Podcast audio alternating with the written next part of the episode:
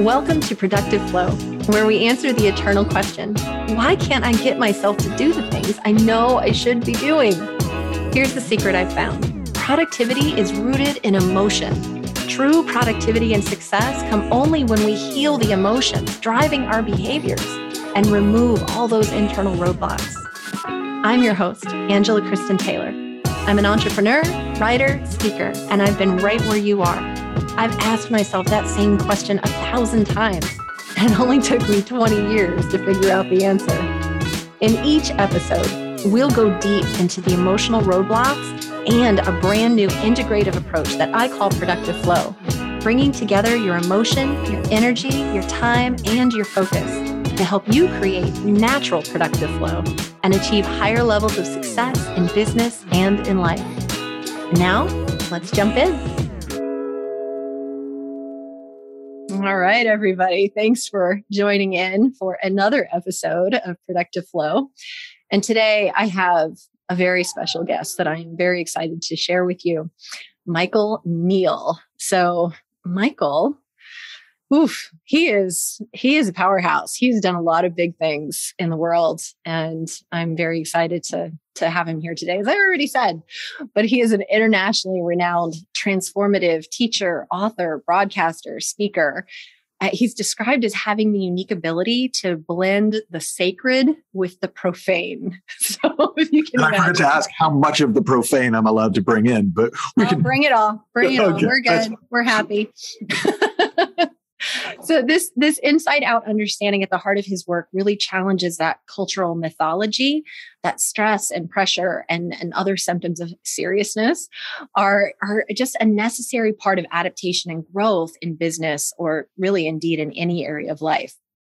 So, in his role as CEO of Genius Catalyst Incorporated, since its inception in the UK in 1990, um, to its incorporation in the USA in 2007, Michael spearheaded its growth from consultancy to this multimedia organization, delivering services to tens of thousands of loyal customers each year through live training, online courses, and, and self study programs. Um, he's also spent more than three decades as a coach, advisor, friend, mentor to Spark. Jesus. Yeah, yeah. right. Spark plug to founders, CEOs, celebrities, royalty, and those who are up to something in this world. So he just he has this global client base, just very wide, very diverse and he's just he's done a million things. He's consistently been ranked alongside jack canfield tony robbins uh, other legends in this field is one of the top 30 coaching thought leaders in the world and continues to run a small private practice working with high performers in their field of expertise.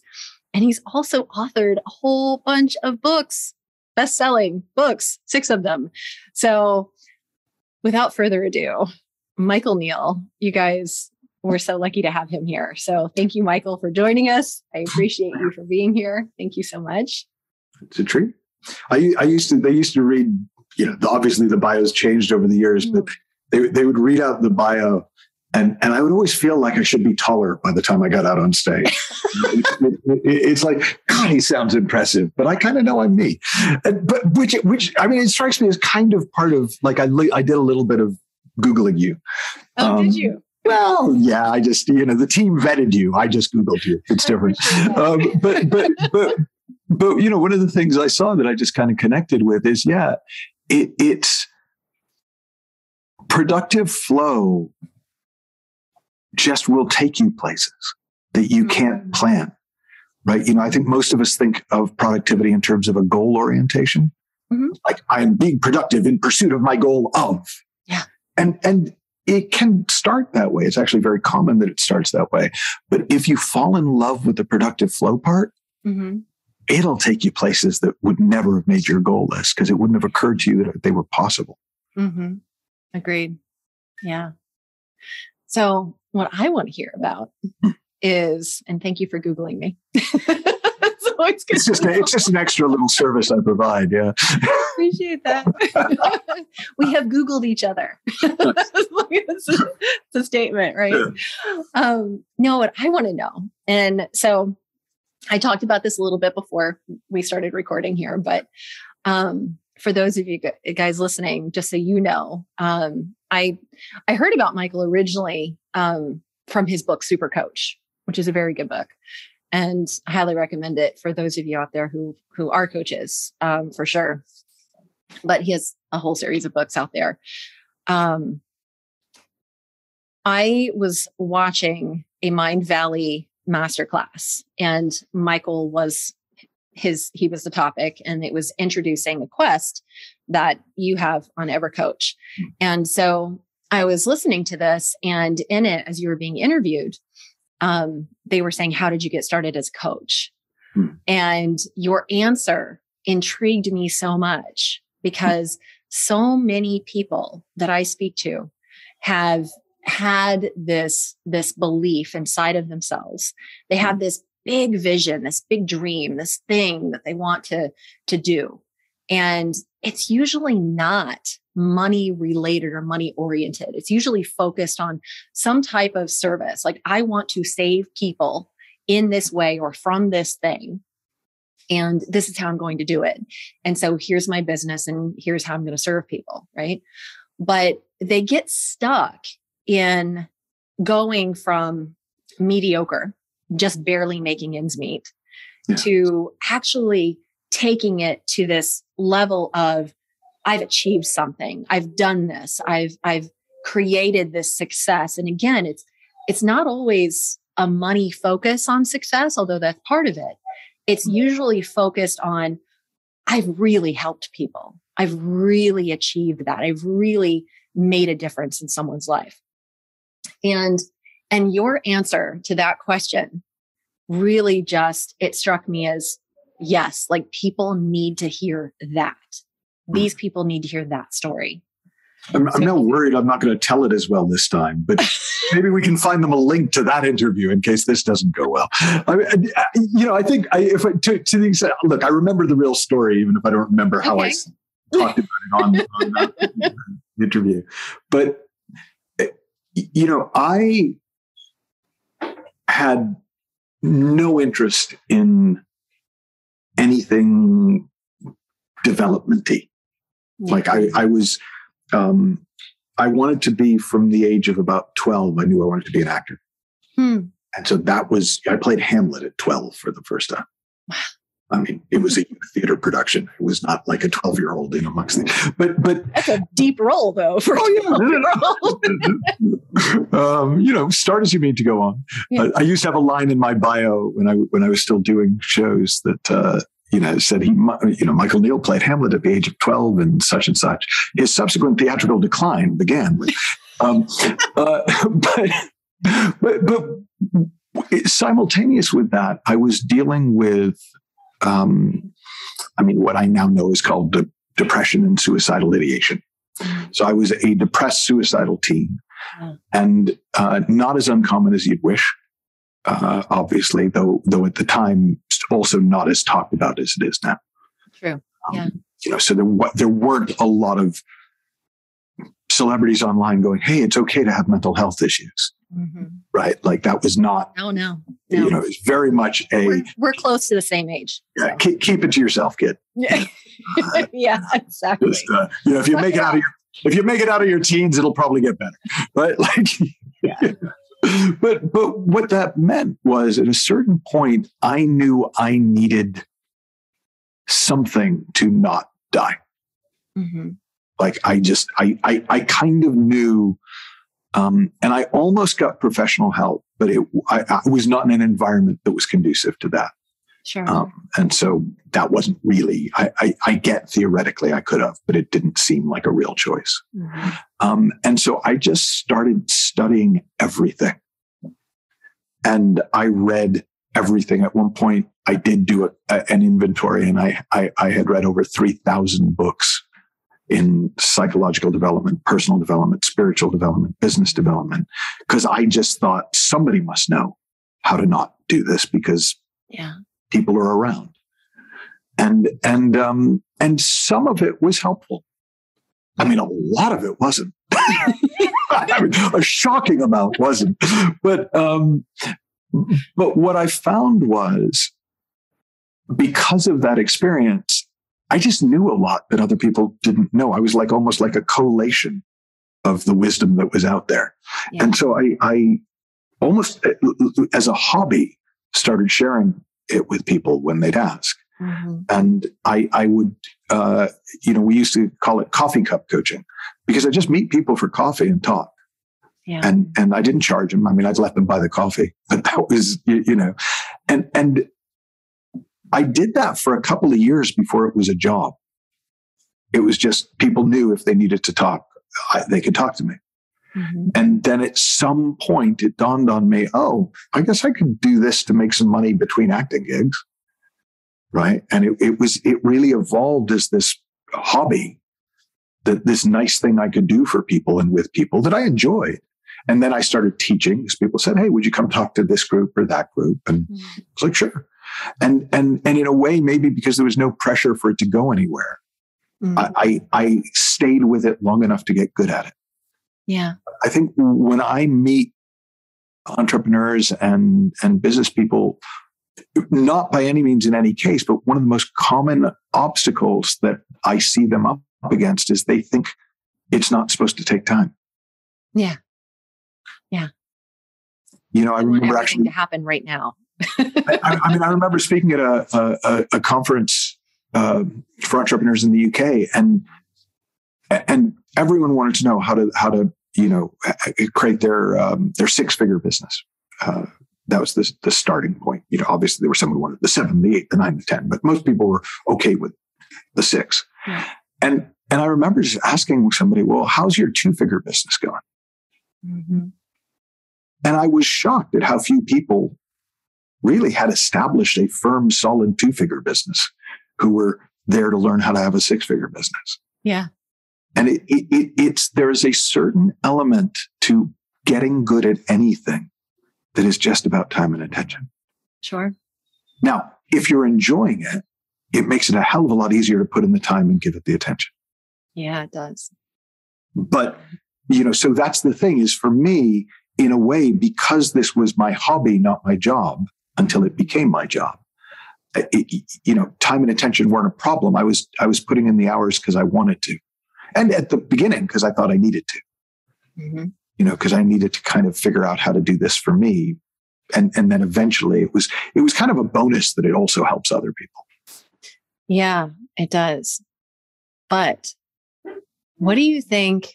Like, and you talk about being this, this depressed, suicidal kid. Mm-hmm. Where do you think that came from?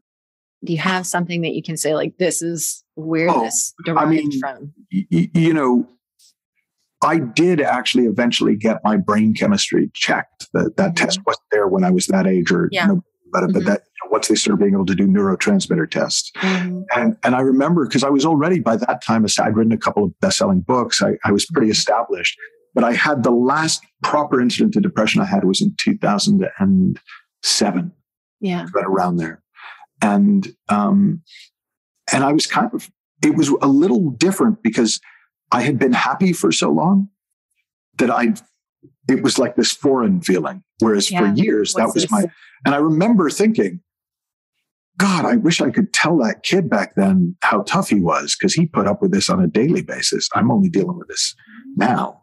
But what I remember, you know, so I took the neurotransmitter test and my serotonin levels were less than a quarter of the bottom of the chart. Yeah.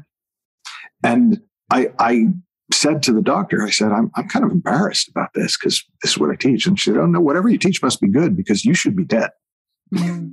I'm like, okay. So that's a very long way of saying, for me, I, I attribute more of it to brain chemistry and, yeah. and that than anything. I was not a, I, I just, not, there was nothing in my life to particularly complain about. I'm sure I could yeah. find something but you know, I was I was a loved kid from a good family. Yeah.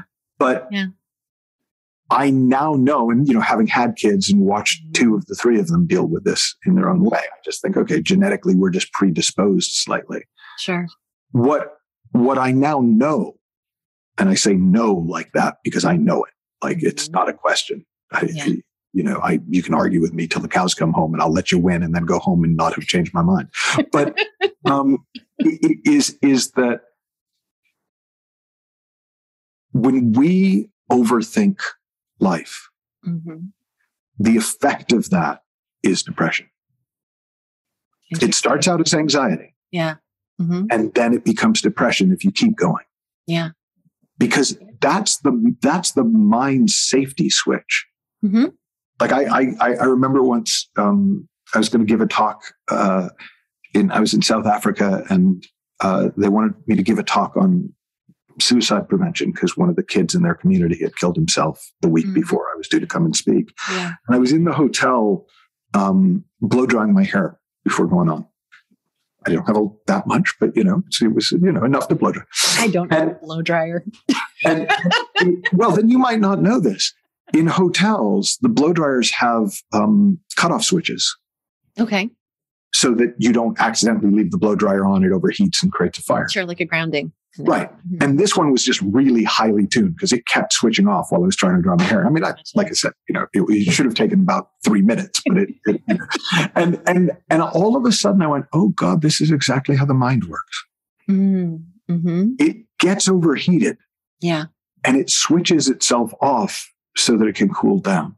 And because it's a self protection mode, like you said. Right. Yeah. It's a self. It's actually just like this wonderful equilibrium creating mechanism in us. Mhm. But because we don't understand it, we think of it as an illness. Yeah. Um, and it doesn't feel nice. Mm-mm. But by the same token, if somebody had told me, oh, hey, look, this is a good thing. This is just your brain protecting you from all that anxious worrying that you've been doing. Yeah. And, and, and it's giving you a break from it. I wouldn't have been scared of it. Mm. And that would have been really nice because that was the hard bit for me was I really thought there was something terribly wrong with me because Mhm. everyone told me there was something terribly wrong with me. I came by the belief honestly. Um, but, but, but I didn't realize, oh no, no, this is, this is your health, not an illness. Yeah. Yeah. Um, and, and, and, chemistry. But, but like even with the chemistry. So what was interesting is when I stopped overthinking everything, Mhm. my brain chemistry changed. Mm. Right? So I've had neurotransmitter tests and I'm, I'm, I, I look really, well, I've got a very balanced brain. I didn't do anything physically for it, Mhm. but it's just I was no longer taxing the system in a way that my particular system wasn't very well equipped to handle. Yeah. Yeah. No, that makes sense. Um, yeah. And I get that. I had a, so much anxiety growing up, just so much anxiety. And I didn't, I mean, I had childhood trauma happening all over the place, you know, left and right. Both, both parents, both parents, good people, loved me very much, just were kids themselves, didn't know what they were doing. and Good intentions that didn't go that way, basically, you know. And um, it's, uh, you know, there was a, me being the oldest child, there was a lot of anxiety. And then when they split up, and then there was really nobody there, you know, there was a lot of responsibility placed on me by default, taking care of a, a younger brother. I was six, he was three. We were left alone all night. There was a lot of anxiety there. And so by the time that I was an adult, the anxiety was just, it was part of my day. Like I knew that when I woke up in the morning, this is how I was going to feel. And that by the time I pushed myself to get to school and around nine o'clock, like after the first or second class, I felt like I could start to take a deep breath and I would feel better. But I just had to get there and start moving. Hmm. And then I was okay. And that happened every day for hmm. ninth grade through 12th grade. Was constant. And then when I was 17, I had my first real panic attack. And that was where I thought I was dying for sure, you know, and then realized at that time I had no idea what it was. I attribute it to the chicken pox, which I came down with about a week later. Thought, oh, this must be when I caught the chicken pox. That must be what happens when you acquire that particular disease. clearly. You know, it's the chicken pox. And uh, it just, and by the time I was, um, I bought my first house when I was 19. I had four by the time I was 22, and everything started to fall apart. I mean, like my life was unraveling because I was moving so far ahead so quickly. And I was overwhelming myself with basically a lot of clutter you know, things that I wasn't ready to to manage or maintain or even knew what I was doing with. And I was just throwing all this stuff at me to basically fill an emotional hole, right? And then it was just the anxiety we just kept building and building and building. And then that's when I went into a space of just complete shutdown and hit that depression wall. Same, you know, same. You, you know, yeah. it reminds me of just, I don't know if you know the quote, but there's a, a Henry David Thoreau quote that if you've built your castles in the air, your work need not be lost. Now build the foundations under them. Mm-hmm. So I just, yeah. I, I also know because that's not an uncommon story where you just go out, you just find the energy to achieve yeah. Yeah. and then realize what the hell have I done? Yeah, exactly. But it isn't, you, the solution does not have to look like giving everything away and stopping and starting again. It mm-hmm. can, mm-hmm. but it's actually possible to catch up to yourself. Yeah. Mm-hmm. Um, and it just takes some um, some patience with oh, yourself yeah. mm-hmm. and some understanding mm-hmm. and and some time. But it, yeah. it's it's good. To, I found it very reassuring to know um, when I found out that I didn't have to stop doing all the things I loved doing in order to get back to okay, and then yeah. from okay to thrive. Yeah.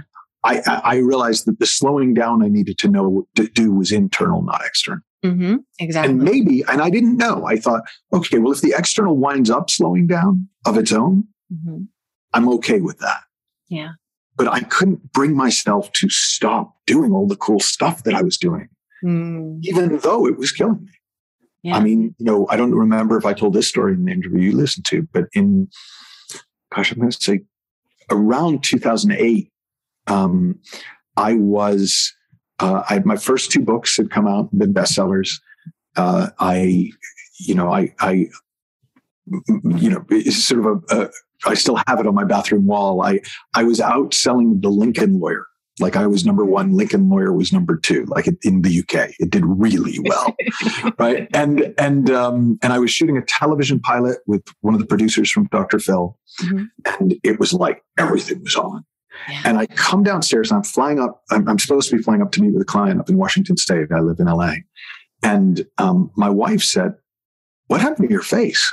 Mm-hmm. And I'm like, What do you mean? She looked in the mirror and half my face was like down by my chin. Yeah. And, and, and I was like, oh, I don't know, but I got to get this plane and I got to walk the dogs before I go to the plane. And I, you know, and, and I remember being a little shaken because mm-hmm. I did look weird. Um, but literally, this is how messed up my internal logic was at the time. My first thought was they can film me from the right. Mm-hmm. right? My second thought was, well, I've always done really well on radio. So if I never get my face back, I can still do radio. right? Like at no point did it occur to me, maybe this is a sign that something's wrong. Something's wrong. Yeah. Yeah. And it was, and then so I fly up, I'm sitting with my client, and after about two minutes, he goes, What happened to your face? Mm-hmm. And I'm like, I go through the same thing. And he said, and, and we went for about 20 minutes and he said, Look, can you do me a favor? And I said, Of course. He said, Let me take you to the hospital because I can't look at you. Yeah. And I was eye rolling. Like I said, like, oh, fine. So we, get to the hospital, and it is not till we get to the hospital and they look at me and rush me past everybody else mm-hmm. to take me in that I'm like, oh shit. Yeah. this this could be problematic. Now it, it was it wasn't a stroke; it was Bell's mm-hmm. palsy, so yeah. it, it was fine. Mm-hmm. But it was the first time where I really got, oh, I can't actually just keep running on fumes forever. Yeah. Yeah. That's true. Uh, and that was actually what a what a gentle way to find out. Like I've met many people yeah. who didn't find out till the marriage was over, the heart attacks had come, yeah. the business had gone bankrupt. The yes. like I got I got my wake up call. Well, I got the one that I heard. I probably got about 50 that I ignored. But I got the wake up call I could hear in a relatively gentle manner. Or at least the people around you could hear it. Yeah. it's like, why did you throw the bucket of ice water on my head? Well, you didn't wake up when we said, Mikey, come on, buddy.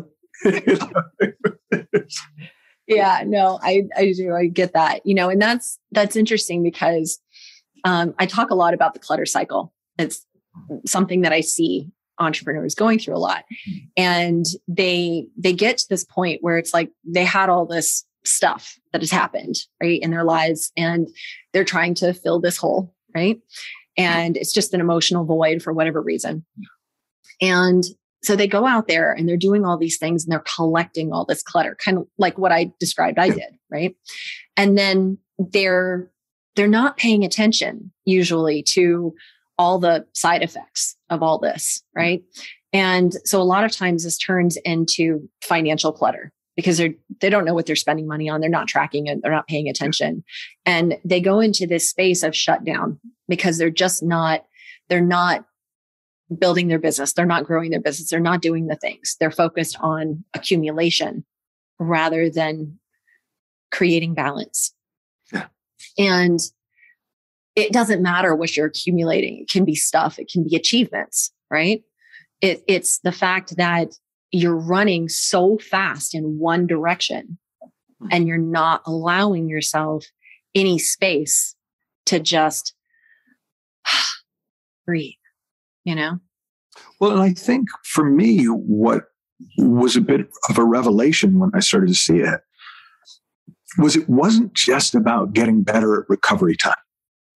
Because for a while that was that was my okay, I need to build in more recovery time mm. between sprints mm-hmm. between three year sprints. I need to give myself a month, right? Like, you know, again, it was all logical at the time. It all made sense as I went.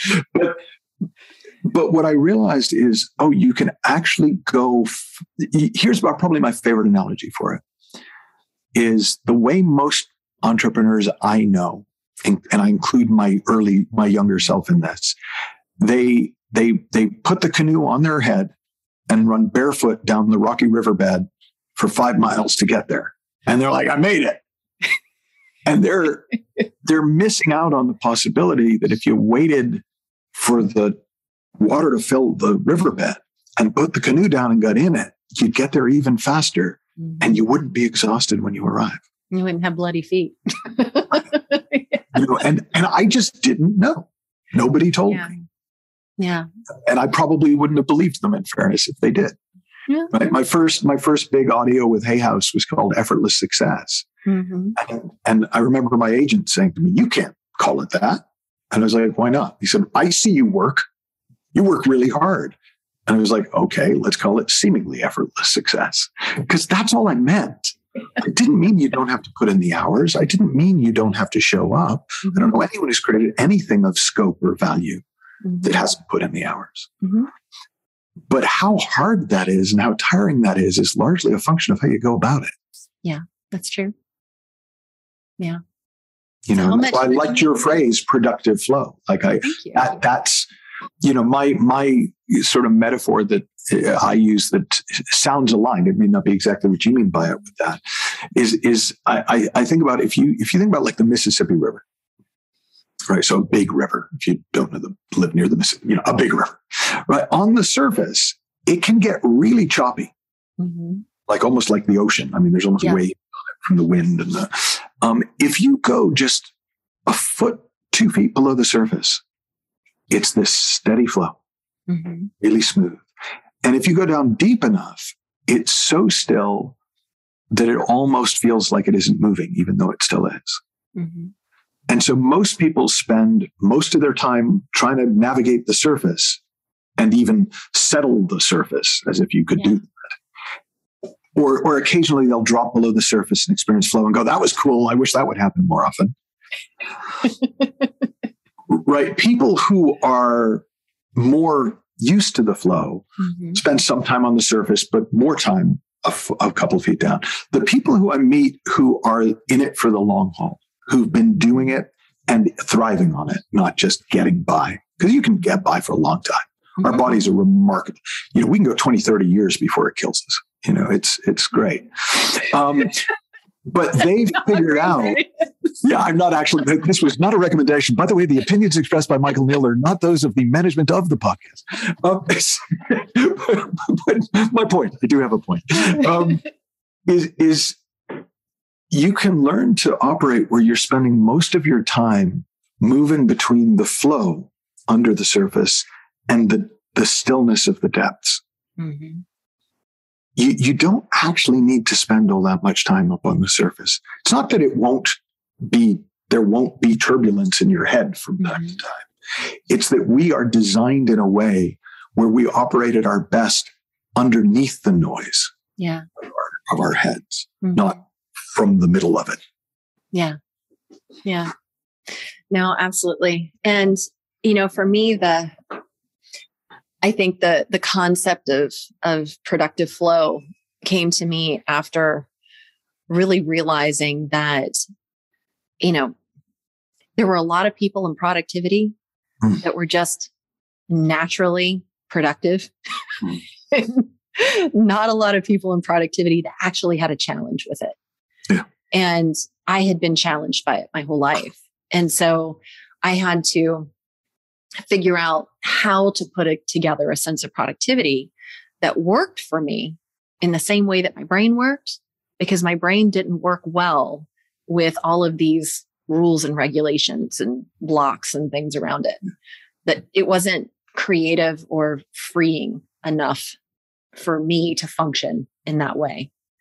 And so I thought originally, well, you're either productive or you're not. And I wasn't. And therefore, I wasn't going to achieve much or be able to hang on to it. Right. Because I would get it and then I'd let it all fall apart. Yeah. And in reality, it was, it was funny, but I really started to pull it together, really pull it together, what it took to make it all work and really create that sense of that stillness at the bottom of the river. Right. Um, when I met my my husband and I had been I was a divorced single mom with two small kids and he was a divorced single dad with two kids and he had a dog and I had a dog. And all of a sudden we were a household with four kids and two dogs and I was coaching 40 different clients and running three classes a week. And uh, all of a sudden I was now homeschooling four kids on top of that and then two years later we had a baby. Throw another monkey wrench in it you know why not? And uh and we had all these different food allergies and we had a big house to keep all these people. And i was doing everything. And i had time for me. I had time to do yoga. I had time to read. I had time to relax. I had time to watch old movies with my daughter at the end of the day you know? And it was just it really struck me that you really can have it all Mm. if you start to realize what things actually matter Mm. and what things are just busy work, what things are just distractions, what things are just taking you somewhere else, you know? So I want to ask you with that and everything that you've achieved, do you still feel like you're you're running and doing sprints or do you feel like you've you've found that that flow? No, I I still sprint sometimes, but but sprinting can be fun, Mm, hmm right? So it, it, it, sprinting only stops being fun when it's your only mode, Yeah. right? So I like sprinting to the finish. hmm I like book deadlines. I like that on the whole. Yeah. Um, it was when it was constant that it's no fun, right? So Um, but but generally, no. I, I think the biggest shift I've noticed in the last couple of years is at some point, and it was not on purpose, but ambition became less of a driving force, Mhm. and just the love of the game really did take over. So I've always loved it because maybe this is my brain is such that I, I'm just not capable of getting myself to do stuff I don't love. I, I, I Oh, just can't. Pretty much an entrepreneurial trait. You know. so it's like I- it's like I, I I mean even my first book mm-hmm. came about um you know I kind of knew I wanted to write one and I was hiring a coach and they said well if you got to change all of these things about how you do what you do if you're going to do it and you know if you do that then in in in uh you know in a year you know you'll be ready and we'll get you an agent and then in 2 years you'll have the deal and within 3 years you'll have a book on the shelves. And and I remember like coming away thinking well I'm never going to do any of that um, there were 26 things on the list. It wasn't one of them I was going to do. But I thought, well, do I want to write a book anyways? Yeah. Ah, what the hell? Like I, nothing in my life has ever worked out the way it was supposed to anyways. Yeah. And, and literally the next day, I got a call from an old client who used to be head of PR for MTV saying, you know, it's weird that nobody knows who you are. Have you thought of writing a book? Mm. I'm like, well, funnily enough, just yesterday. And he's just like, well, let me make some calls. And then the next day, another client called and he said, I was talking to my literary agent at a party and we were talking about you and he'd really like to meet you. Do you have any interest in writing a book? And I said, well, funny you should. And, and, you know, literally a year and a week later was when I topped the Amazon charts. Yeah. And it wasn't like, oh, wasn't I cool? I mean, it was cool, but it was just a willingness to go where this was taking me Yeah. And not try and do it the right way. Mm. But I, I slightly gotten off your que- actual question. No, no. but good. but but the you know so what's happened for me is that that sort of background. Yeah, but you could do you could be doing more. Mm.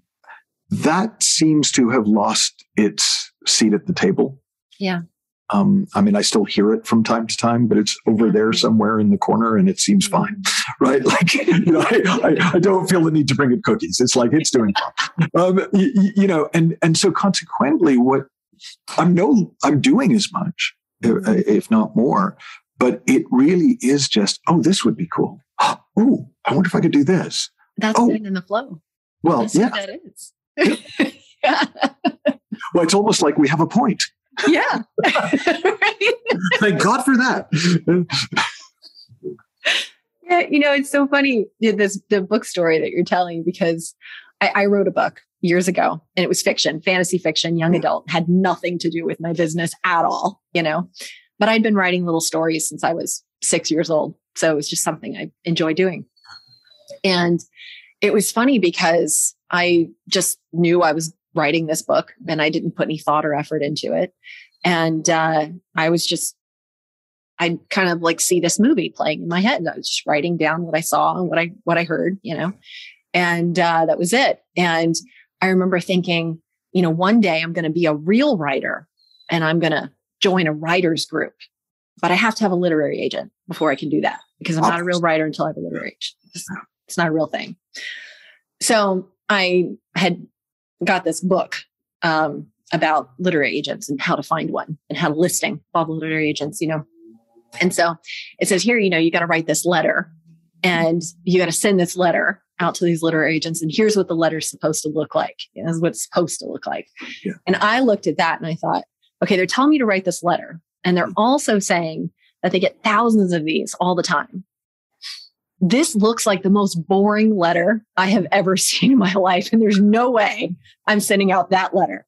So this is a fantasy fiction novel, right? So I write the letter to the literary agent from the perspective of the lead character in the book and Right. that he has lost this person and that the entire fate of his world depends on finding this person and he needs to get his story out. So can you please help him do that? And that you can reach him through his close contact in their world, me. Right. right? I sent that out. I got lots of responses. lots of responses. That's great. And I got three offers from literary agents. Like, this is amazing, you know? So I'm like, super cool. So I, I joined this writers group because I thought, I have a literary agent now. I've made it. Now I'm a writer.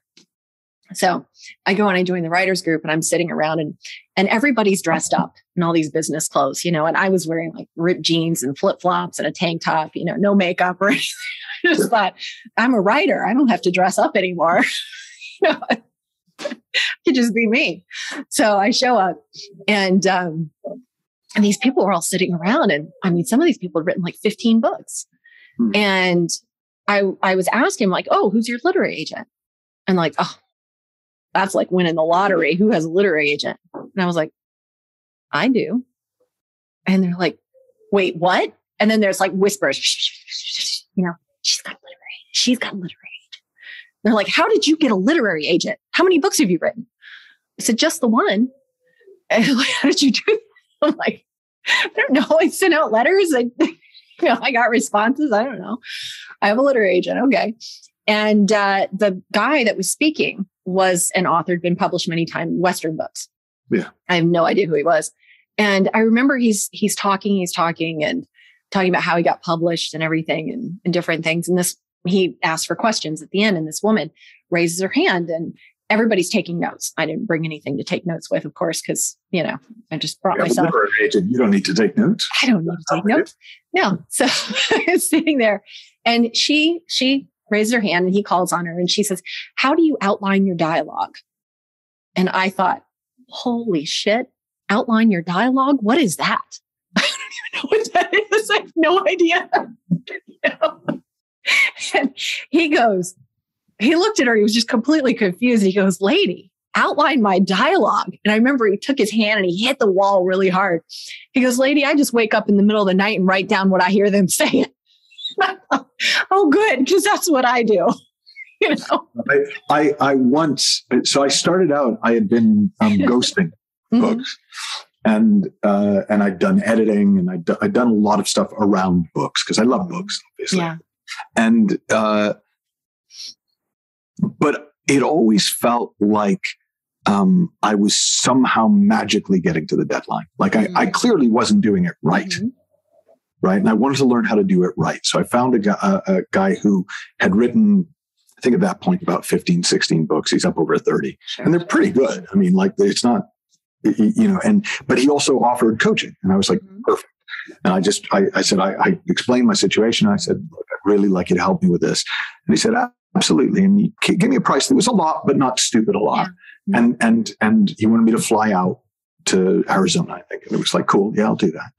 And I got there and it was the funniest, stupidest, most helpful coaching session I've probably ever had. Because because I, I got there and I'm like, oh my God, I'm so excited for this. I'm so looking forward to this. I did have my little sticky pad with notes. And, right. I, though I was in torn jeans. So somehow I bridged the gap between them. Um, and and and and he said, So how many books have you you you know written or worked on? And at the time it was about a dozen. And he said, and how have they done? And I said, well, they've all been bestsellers. A couple of them have actually been like, you know, big, big, big bestsellers. And he went, uh huh, uh huh, uh huh. He's like taking notes. And he's like, are you a moron? I was like, what? Wow. And he said, are you a complete moron? And I said, I don't think so. and he said, well, you've come to me asking me to tell you how to write. Apparently, you know how to write. You just think it should look like something else. Yeah. Yeah. And that was pretty much it. hmm But damn, that was helpful. Yeah. Right. I normally don't spend that much money to be told that I'm a moron, but in this case, he had a point. Right? You know, but it, it is funny how our self image, it takes it a while to catch up with reality. It does. Yeah. Mine seems to lag only about six months behind now. It used to lag years behind. yeah. You know, I feel like that's progress. You know, where I still think of myself as somebody who, and it's like, no, you haven't been like that for ages. And it's like, oh, that's true. Mhm. Yeah. Yeah. But you know, and this is, let's, I want to go back to this a little bit. But, you know, when you were talking about sprints and how you enjoy the sprinting mm-hmm. process Yeah. and that it relates to something that you enjoy doing because you're not going to just go and do something that you don't enjoy doing. Right. Sure. And I found that most entrepreneurs are exactly the same way. You know, they, but there's also this, there's a fine line mm. between the things that interest them and what they're doing in their career because they, they, they overlap so much. And I think that that's where they get that, that feeling of, I have to keep going. I can't stop working. I have to keep going, keep going, keep going, keep going.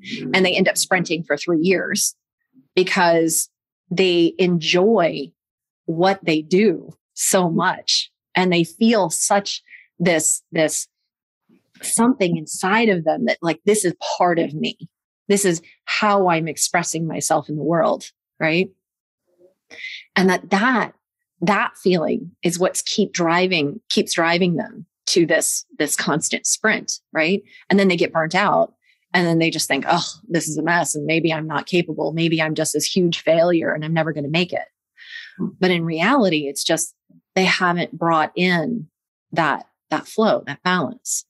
And so you know like you i i enjoy the sprint when it's it's something that i enjoy i love to learn right i love to to read about things and i've read I don't know if I've read 3,000 books, but I haven't counted, so I don't know.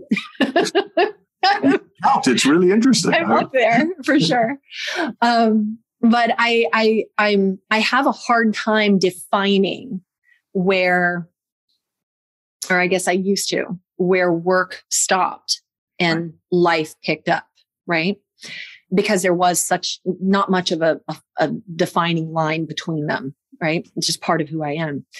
And then I started dividing it up into actual, this is what I'm doing working wise. That, oh my God, I love those things. I think so. Spindrift. That's Yeah. raspberry lime, isn't it? Oh, it is. Yeah. Yeah. It is. well, done- well done. Well spotted. Yeah. Very refreshing. Sorry. The But- amount of coffee I drink early in the morning. Yeah, that's right. You're you're three hours behind me. Um, but it's this it's this this thing that drives them, right?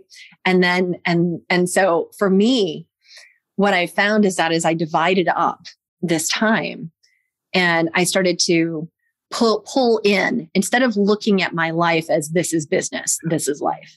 I started pulling in all of the things and Hmm. saying this is life, and it included my business but it wasn't all of it. Right. Hmm. And that's when I was able to delineate certain things and, and create time for all the things that I Hmm. wanted to do, you know? And so like one of the things that, that we do is we usually leave on Friday and we have a big fifth wheel and a big truck and we take it up to the mountains and we're there till Monday. And then we come home and we're home Tuesday, Wednesday, Thursday and part of Friday, you know, and then that's it. So we're, we spend more time sometimes in the fifth wheel up in the mountains than we do actually in our house. But we love that time and we love getting away and we love going camping and sitting out by the fire. And it's just so much fun. Right. And it's time that we get to spend with our eight year old that we didn't get to do with our four kids who are now adults and grown and on their own, you know? And, um, it's, it's really finding that space of what you love to do and, and blending it with your business because it's all part of who you are. I, I think, you know, what you're speaking to, I, I think, you know, I certainly recognize, you know, the way you're talking about it. it, it it's always been the problem with me with this idea of life work balance is it suggests they're two different things. Exactly. And it's. Um, and and and so for me, you know, I've always seen it less as scales than concentric circles. Mhm. You know, where look, your well-being is going to be at the center of the small, the, the the very center of the diagram. Mhm. Everything flows out from that. If you're not okay, it's not going to be okay. Yeah. Right. But then there's that first circle, and that's the stuff that really matters to you. And then there's the next circle, which is the stuff that's fun and has to get done, maybe or maybe not.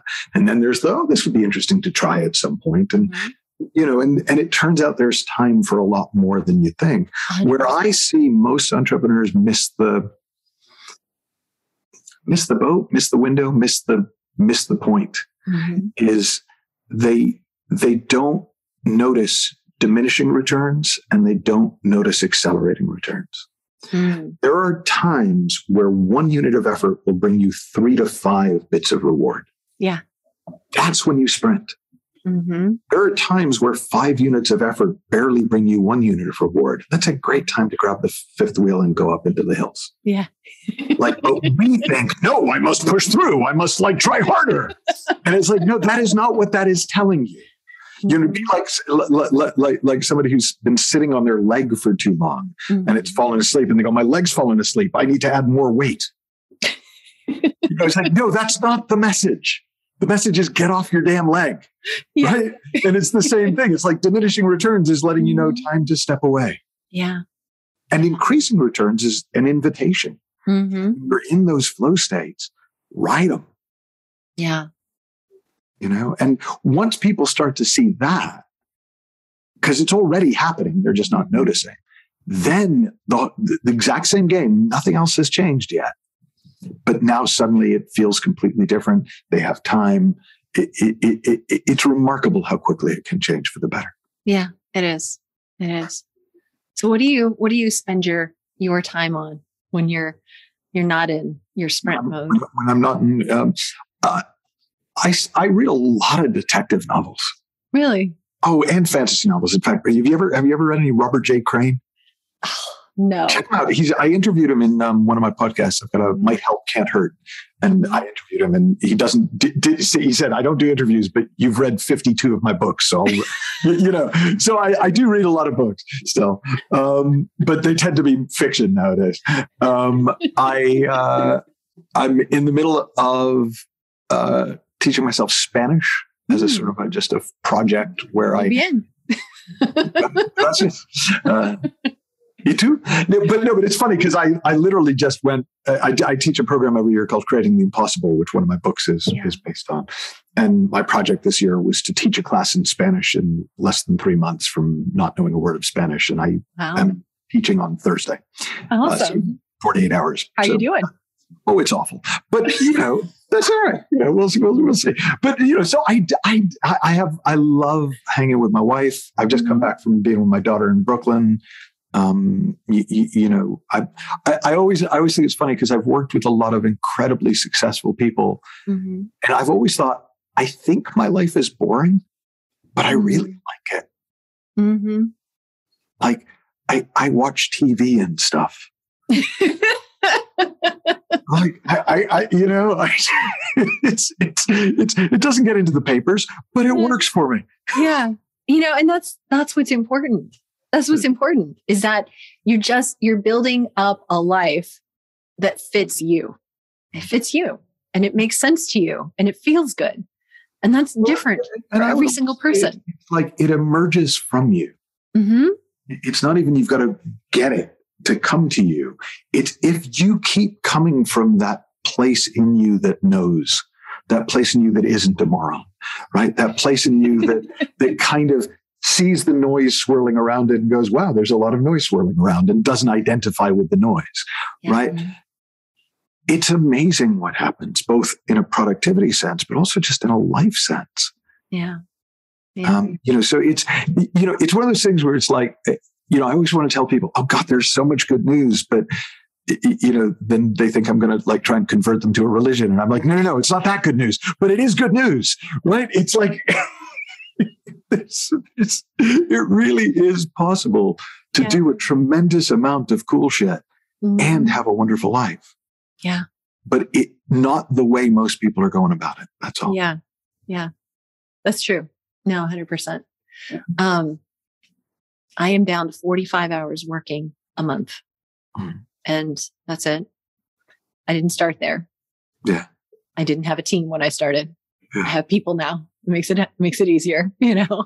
It's funny you've never counted books. I've never counted hours. I'm like yeah. i did you know why i do? Because people ask me people ask me how much how much i'm working because yeah. this is what i talk about right? So i broke it down because i i when i wanted when i wanted to see hmm. what my ideal life would look like and i started asking myself that question what is it that i actually want to live like? What do i want that to be and I realized that in my picture perfect world that I didn't work Fridays. Mm-hmm. And then later I was like, I don't really want to work Mondays either, you know? And then I thought, well, I'm really good in the morning. I'm yeah. not so great in the afternoon. I was like, so I think I'll just stop around two o'clock every day. That feels good. Because that's when my energy would start to drift and my attention would start to drift. Yeah. And so I just said, okay, so I'll work from like nine to two, Tuesday, Wednesday, Thursday. And you know what? By the end of the month, I feel like I'm just drained. So I'm just going to take that last week off.